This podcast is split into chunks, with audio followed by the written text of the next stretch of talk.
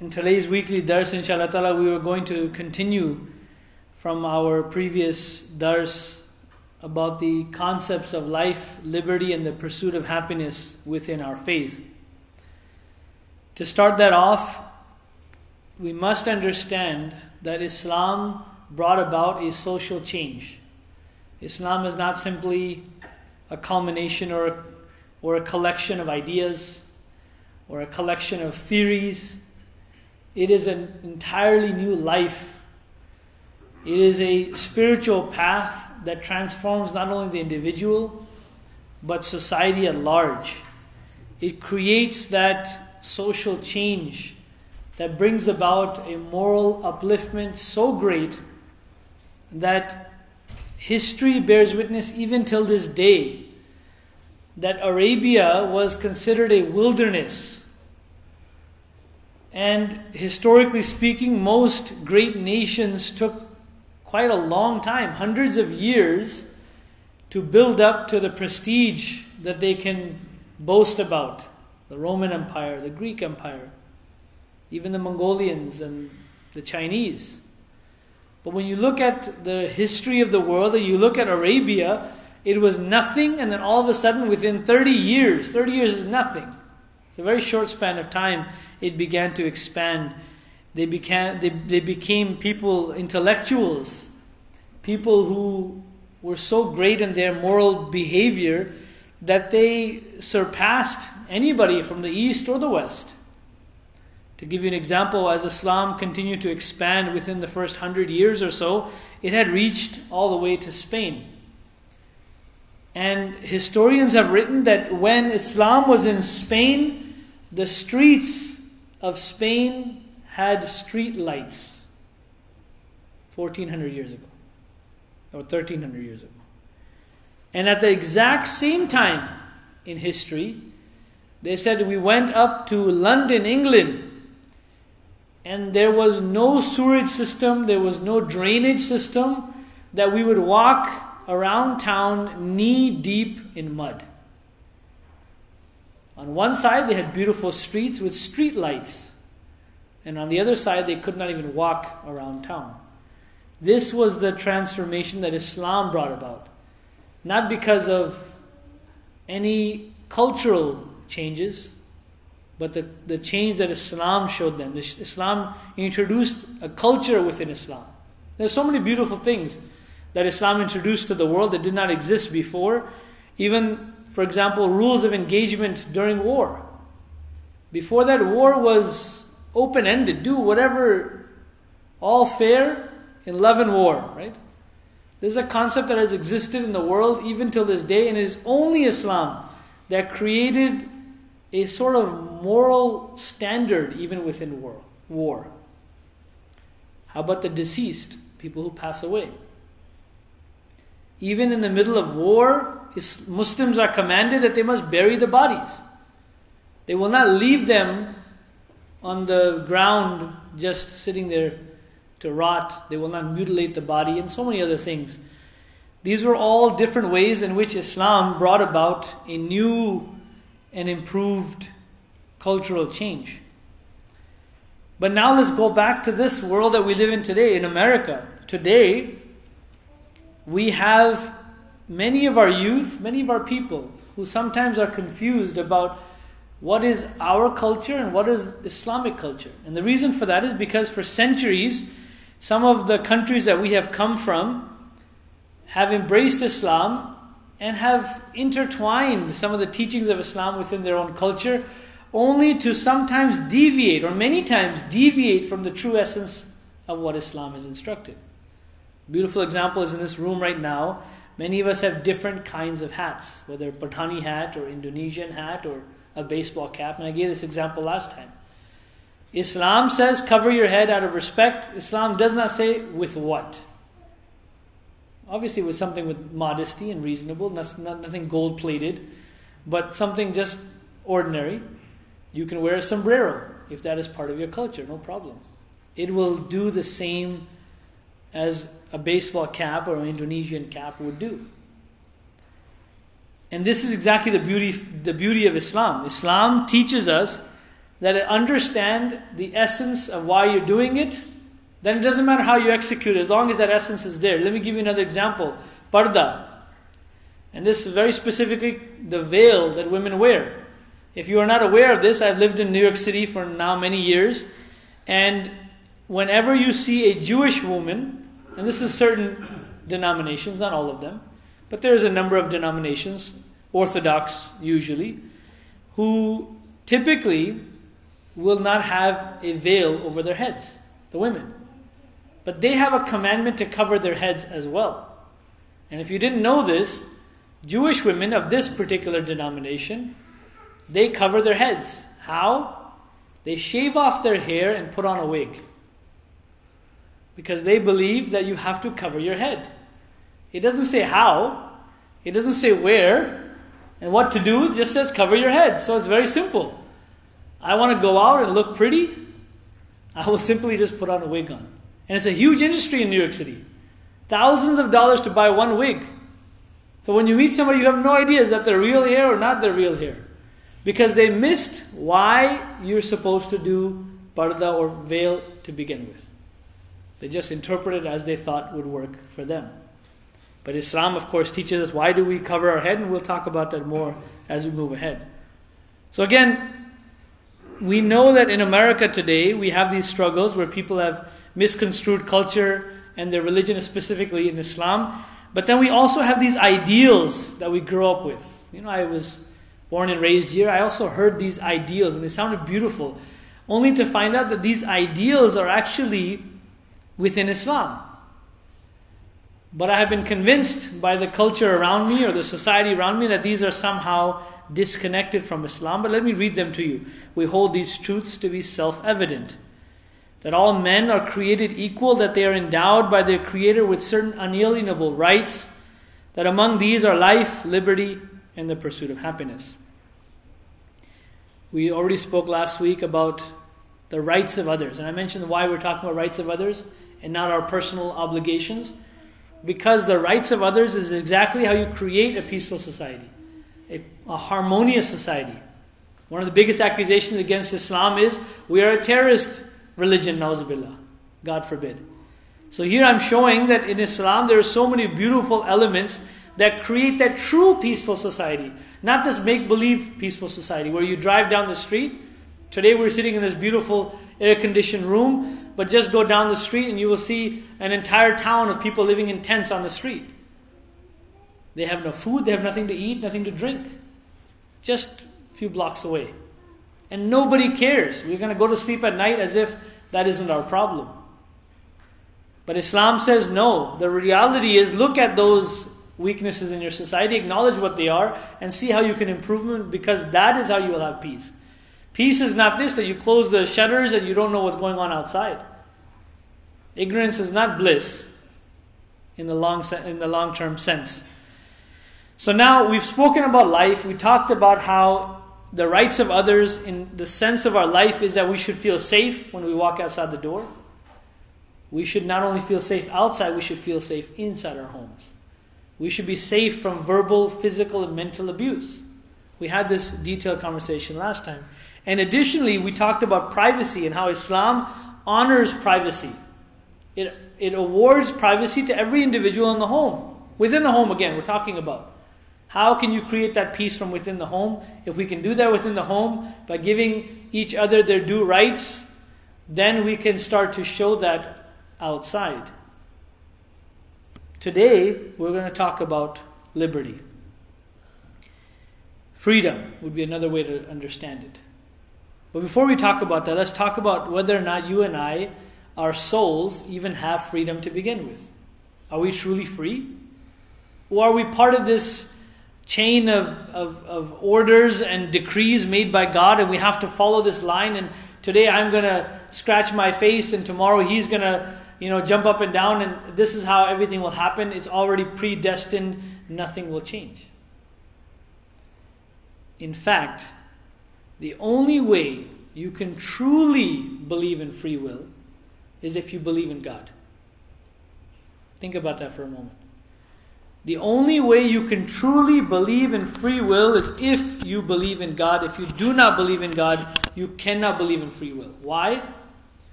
It is only a God that can give you the choice of good and evil. Because without God, there is no good and there is no evil. There is only what is scientific and what is not.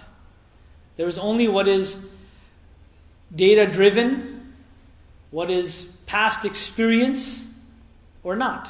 For example,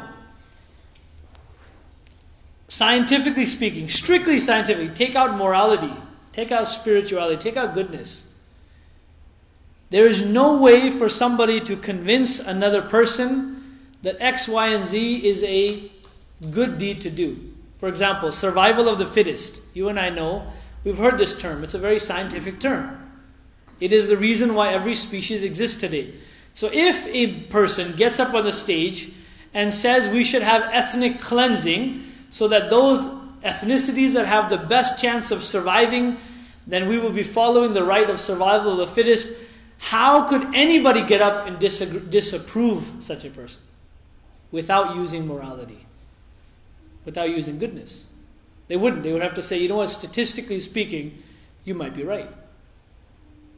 Statistically speaking, there are some groups of people in this world that are more fit, that are healthier. And statistically speaking, this man would not be able to be disproved, and he would, you would have to agree, God forbid, that there are certain groups of society that should be ignored. This is speaking strictly scientifically. And so, this is what the scientific world sometimes, or even atheists and agnostics, sometimes ignore. There is no good without God because God is the one who gave us this choice. He put evil and He put goodness in front of us and said, You choose. You have the decision to make. If you choose good, you'll be brought closer to God. You'll be brought closer to a good outcome, a good result. And if you pick bad or evil, then you'll continue on your downward path one leading to another. And so free will, in its true essence, is directly connected to the existence of God, to the existence of goodness. Now, understanding this, let's go back for a moment to our homes. Let's think about it for a moment. We are in our homes and we're talking about liberty. Last time we talked about life, the ability to walk outside safe, the ability to be safe in our homes, but now we're talking about freedom. What freedom do we have in our homes. There's countless, but I want to pinpoint a few, very specific. You and I have freedoms that we can, choices that we can make that are in our realm. We can make those choices. Nobody else can make them for us. And Islam honors that. I'll give you an example marriage or a proposal for marriage. Islam does not allow anybody to force any marriage proposal on anybody else. Period. How so? Meaning, not even a parent, not even a mother, not even a father can come home and say, Oh, dear son or daughter, I found this person, you will marry them. This is the biggest myth surrounding arranged marriage. The second biggest myth surrounding arranged marriage is that only a parent can suggest a proposal. That is also one of the greatest myths surrounding arranged marriage. Arranged marriage is simply an environment that keeps all parties safe and makes you or gives you the ability to make a sound judgment in your decision. Meaning you can step back for a moment and decide whether or not the person you are going to consider are they even compatible on some level? Is there something that matches here before you engage in a relationship? But arranged marriage does not say that it must be approved by mother, it must be approved by father. No, it must be approved by you, whether it's a girl or a boy. And only Islam guarantees that right. No other religion has ever guaranteed this right. That the person, the individual concerned, will make that decision. Even deeper, if we go further down, Anybody can propose. Look at the example of the Holy Prophet Muhammad. Who brought the proposal of Hazrat Khatija as an example? His parents had passed away. Hazrat Abu Talib didn't bring the proposal. Hazrat Khatija's friend brought the proposal to Holy Prophet Muhammad. She made the consideration that maybe Hazrat Khatija and the Prophet would be a good match. She first went to Hazrat Khatija, got her consent first to consider the idea. Then she went to the Holy Prophet Muhammad, got his consent, and then of course he directed her, please go to my parents, meaning my guardian, Abu Talib, to make sure that he's okay with it. This opens up a few more doors. A lot of our new generation think arranged marriage is a scary thing. It's not. My marriage did not happen from my parents' proposal either. It was somebody else who called and made that connection. They knew both myself and my wife. Now, many a times, unfortunately, our parents will try to force us to simply say yes, either through blackmail or mentally or you know some kind of other way of of trying to uh, convince us that we have to say yes. But you have to remember it is healthy for your child to be open about their preferences. It is healthy for your child to consider what a best match will be but also it is healthy for your child to understand that compromises must be made Nobody is perfect, not the person looking, and not the person who is found. But what are those compromises? To what extent will you make a compromise? This is where sometimes our parents will interject and they will force their children to draw lines further away from where they were originally comfortable to draw the line. And this is where I tell the children you have no reason to continuously sign papers and agree. That's your mistake.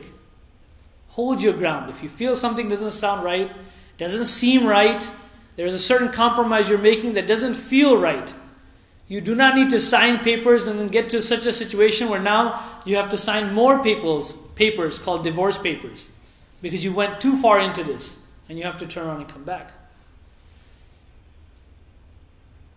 At the same time, our children or anybody who is looking for a, a spouse they have the right to decide what that compatibility is. Ham kufr. See, the Holy Prophet Muhammad وسلم, very beautifully said there are four reasons why anybody gets married. He said one reason is when they look at their spouse, meaning look at the girl, they look to see if they are beautiful. Number one. Number two, they will look to see if the family is a very renowned family. And number three, they will look to see whether they're wealthy, they have good money or not. And number four, they will look to see if they are morally and spiritually uplifting or uh, at some standard or not, if they are religious, if they have deen, if they have some faith. And then the Holy Prophet Muhammad wasallam, said that they sh- everyone should look towards the fourth. If they don't, then they're entire decision or their hands will be full of dust, meaning they'll have achieved nothing, they'll have gotten nothing. He didn't say only look at the fourth, he said they should prefer the fourth, they should put more emphasis on the fourth. What that means is that there is a level of compatibility among all four of these things. Whether it's the wealth, meaning the social status, whether it's the family background, where they are, whether it's the, the beauty or the, the looks to some degree. But again, Islam never allows shallowness, never ever encourages such a thing. And that is exactly where parents should play a very good role. They should speak up and they should be clear that you should be above this concept of shallowness where you are looking at whether they have a dimple or not and whether they have eyelashes this length or not, and how, how long is their hair, and what kind of job do they have, what title is their name with, what kind of car do they drive, is it 2023, is it a 2019? These are very shallow things to look at. Similarly, another thing that Islam opens up, and this is directly in line with this, which is that there is a liberty in communication. between parents and children. Beloved Hazur Hazrat Khalifatul Masih al Khamis Sayyid Aziz many times when talking about how parents can be better, closer to their children, he always says that open a free and clear line of communication. So much so that if they bring things to you that seem shameful to you, things that you're not comfortable talking about, you should be open to talk about them. He even quoted, he says, some people maybe from a Pakistani background, and they may feel these are things they don't want to hear. But if you don't address them, if you don't talk to them about these things, who else are they going to go talk to? They're going to find somebody else. And then you don't know what answer they're going to give or how they will help them.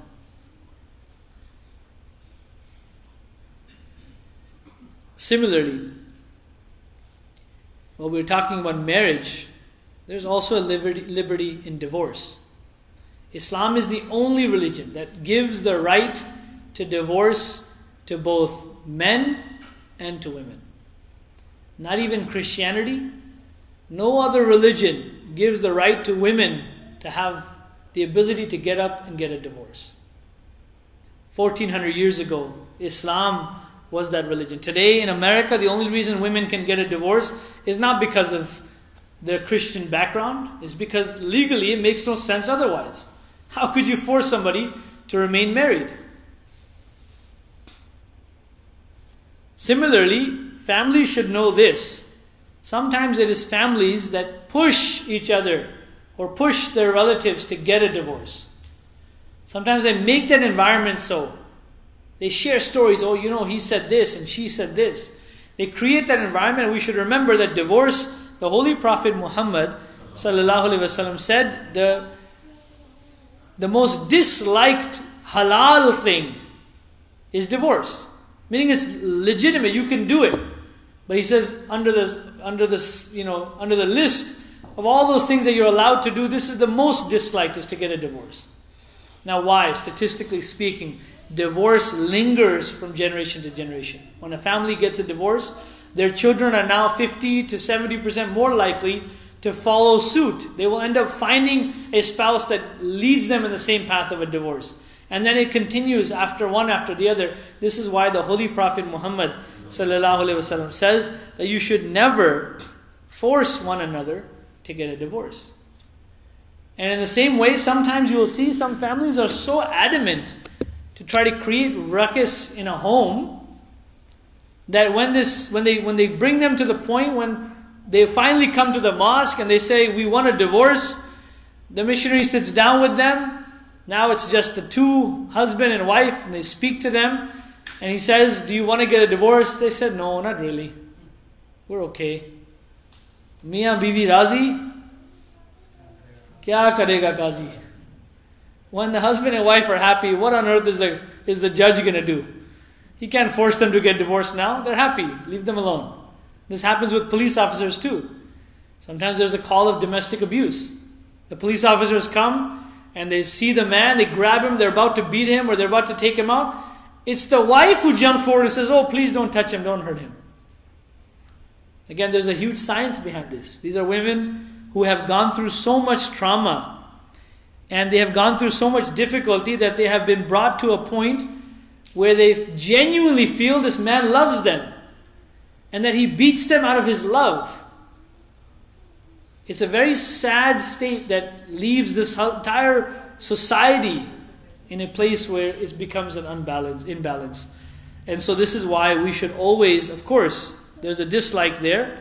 But Allah opened that door for a reason. Nobody should suffer in silence. Nobody should suffer any physical abuse or mental abuse or verbal abuse. As I talked about it last week, we have freedom, we have the life to have safety and privacy. We will continue, inshallah, the concept of liberty again next week. What we should understand is that the biggest aspect of liberty, or what it means, is that we are free from the shackles of Satan in the context of dealing with others. Meaning we are free to deal with each other. And this is how beautiful Islam is.